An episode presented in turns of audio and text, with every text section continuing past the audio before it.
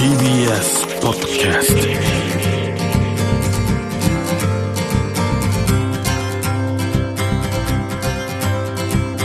おはようございます。石川みのるです。日曜日のこの時間、関東2000個の酪農家の皆さんの協力でお送りするこの番組、絞りたての話題をお届けします。石川みのる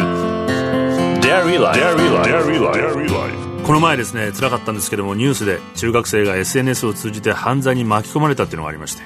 一刻も早くね、これ対応を取るべきだと僕痛感してるんですけども、他にも例えば友人の中学生の娘さんがコロナで暇になって気をつけるように言われていたんですけど、隠れてこう TikTok をいっぱい見ちゃって3ヶ月で10万円の請求が来たんですよ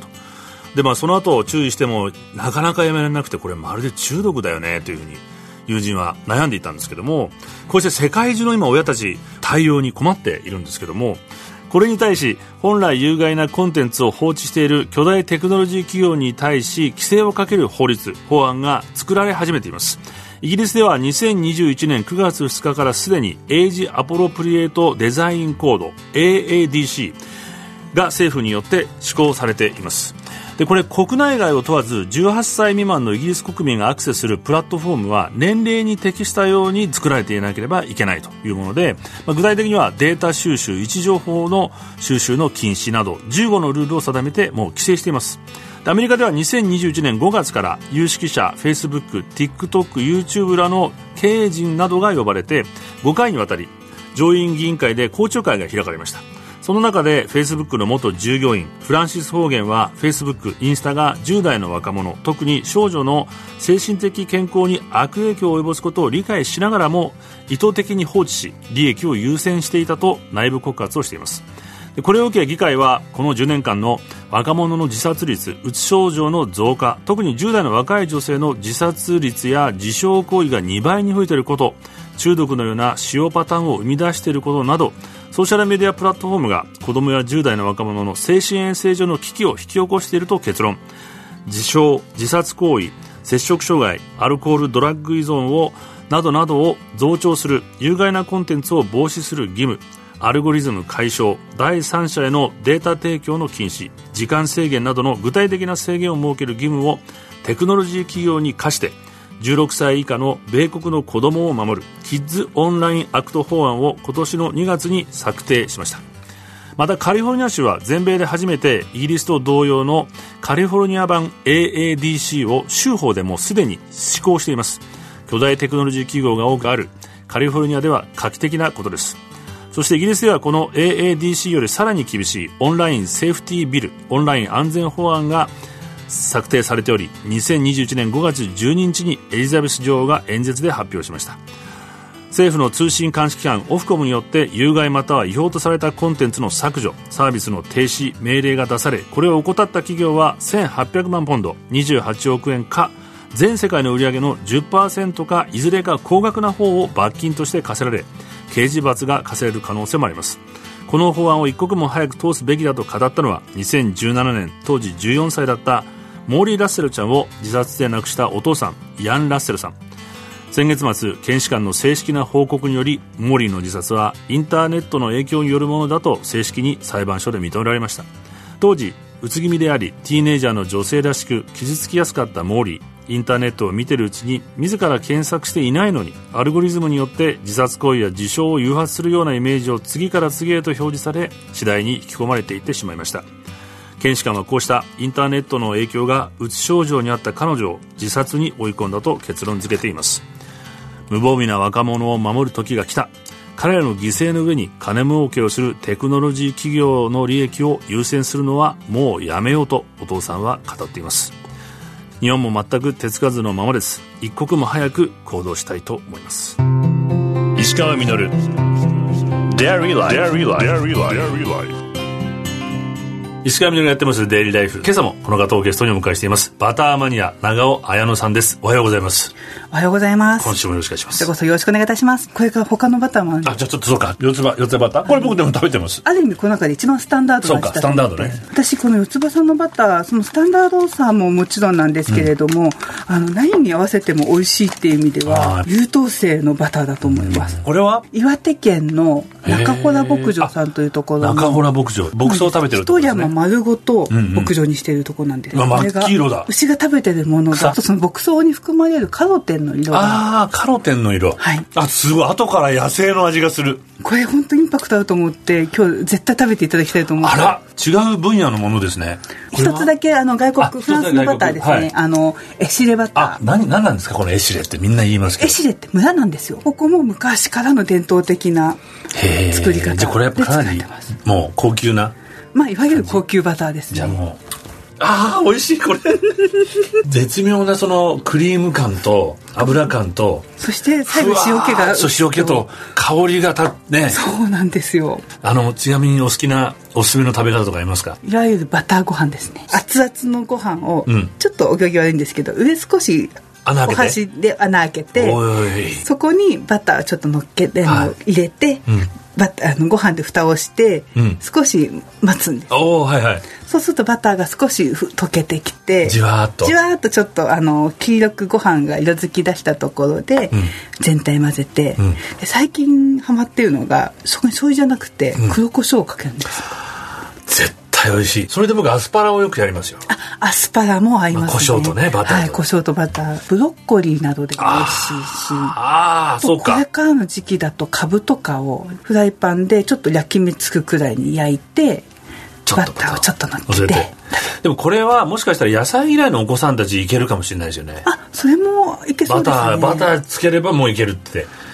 でほら、栄養価もバター、うん、そうなんですよ。さまざまなビタミンを含んでる食材なので、食べ過ぎなければ体に悪いわけでもなく、むしろ良質な動物性の脂質ですね、うんうん、だと思ってます。ちなみにこだわりのトーストの焼き方とかあったりするんですか？私実はグリルで焼いてるんですよ。グリル？魚焼きとか使ったりする。火の調整さえできれば、うん、高温で外がパリッと、うん、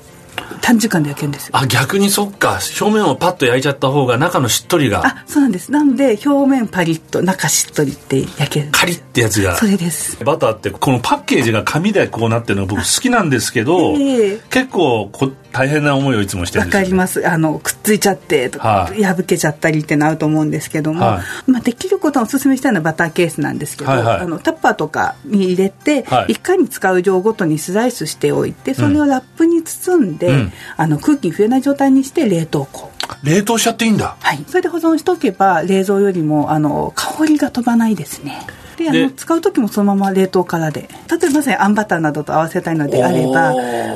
ちょっと冷たいパリッとした硬いバターの食感を楽しむっていうのがまた美味しいんですよ。じゃあバターケースっていうのはやっぱ僕の友達がアメリカの友達がやってて、はい、あんですけど、いいんですね。木でできたものとか、いろいろあるじゃん。あと報道であるやつもあるんですけども、はいはい、プラスチックもあるし、木のものが一番外の気温の影響を受けにくいって言われてますね。いや、でもそういうのを聞くとなんかそういうのにもこだわりたくなってくるね。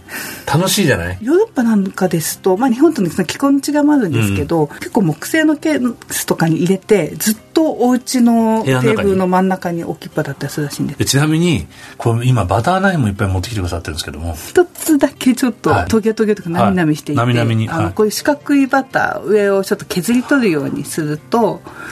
細くくるくるっとしたふわふわのバター、ホテルのくるくるバターだ、はい、ができますね。お菓子作りとかもされたりするんですか？しますね。クッキーとかのサクサク感を生み出してくれるのもバターの効果ですの一つですし、あ、そうなんだ。あとはフィナンシェとかの焼き菓子とかの、はい、膨らませてくれるっていうのもバターのいいお仕事の一つです。あ、そういう、はい、味だけじゃなくて、うんうん、その食感とかも、はい、にも変わってくるんですね。そうなんです。そういうところにもバター一人買ってるんですよね。料理でもじゃあそういうことあるってことですかね。パイ生地とか使う料理とかですと、15度から18度とかそれぐらいだったと思うんですけれども、加作性という性質があって、パイのさっくり感といいますか、サクサク感を作ってくれるのもバターなんだ。もう本当にシンプルな食材ではあるんですけども、ちょっと視点変えるだけで、いろんな新しい発見とか驚きとかあったり。他にこれからやっていきたいとか思うことってございますか？バター工房とか巡ってみたいなとは考えてますね。学生時代の行った実習先で、うんうん、実際自分が牛を育てていて、うん、でその牛の表情を見ながらその絞りたての牛乳から作られたものの美味しさに感動したので、やっぱりその牛まで見てみたい。ってちょっと思ってます。要は私牛マニアなんだと思います。酪農家の方々今大変じゃないですか、飼料高騰とか で、まあ、本当に経営自体が、どんどん廃業される方も今そうですね、うん、本当に酪農に携わる方って今どんどん少なくなってきていて、うん、本当大変な状況だと思っております、うん。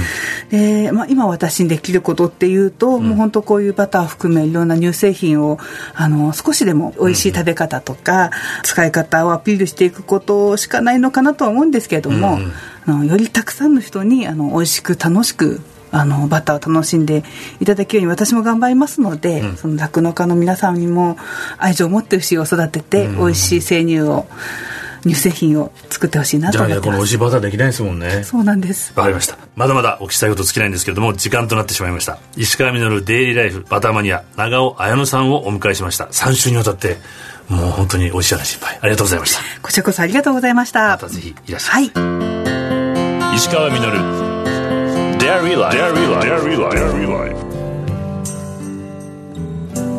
石川稔がやってまいりましたデイリーライフ。この番組では皆さんからのメッセージをお待ちしております。メールアドレスはmilk@tbs.co.jp です。さらに今週のゲストバターマニア長尾綾乃さんが食レポを担当したバターの本2名様にプレゼントいたします。国産にこだわってます。受付は11月9日まで。応募方法などは番組ホームページ番組ツイッターをご覧ください。よろしくお願いします。いやもうね3週にわたって僕先ほどこのバターあんこサンドっていうのを見つけたって、これやばいっすね。相当こうEverything better with butter ってこう言ったりしますけども、何でもバターがあればベターっていう感じがもう本当僕3週にわたってこのバターマニア長尾さんマニアックな世界を共有してくださったんですけども、バターにこう夢中になったことで世界が広がっていって、まあ、先ほどのネット規制の話もそうですけども、自分が完成する前に世界を広げないこと、逆に自分が完成すれば世界がどんどん広がっていくんだなということを改めて思いました。まず自分を作ることが大事。僕がこう敬愛しているタン・テグジペリという作家は、まあ、大好きな飛行機を乗り続けることで試作を重ねてどんどん世界を広げていきました。彼は言ってます。努めなければならないのは自分を完成することだ。試みなければならないのは山野の間にぽつりぽつりと光っているあの灯火たちと心を通じ合うことだ。石川稔デイリーライフ。この番組は関東2000個の酪農家関東生乳関連の提供でお送りしました。石川稔デイリ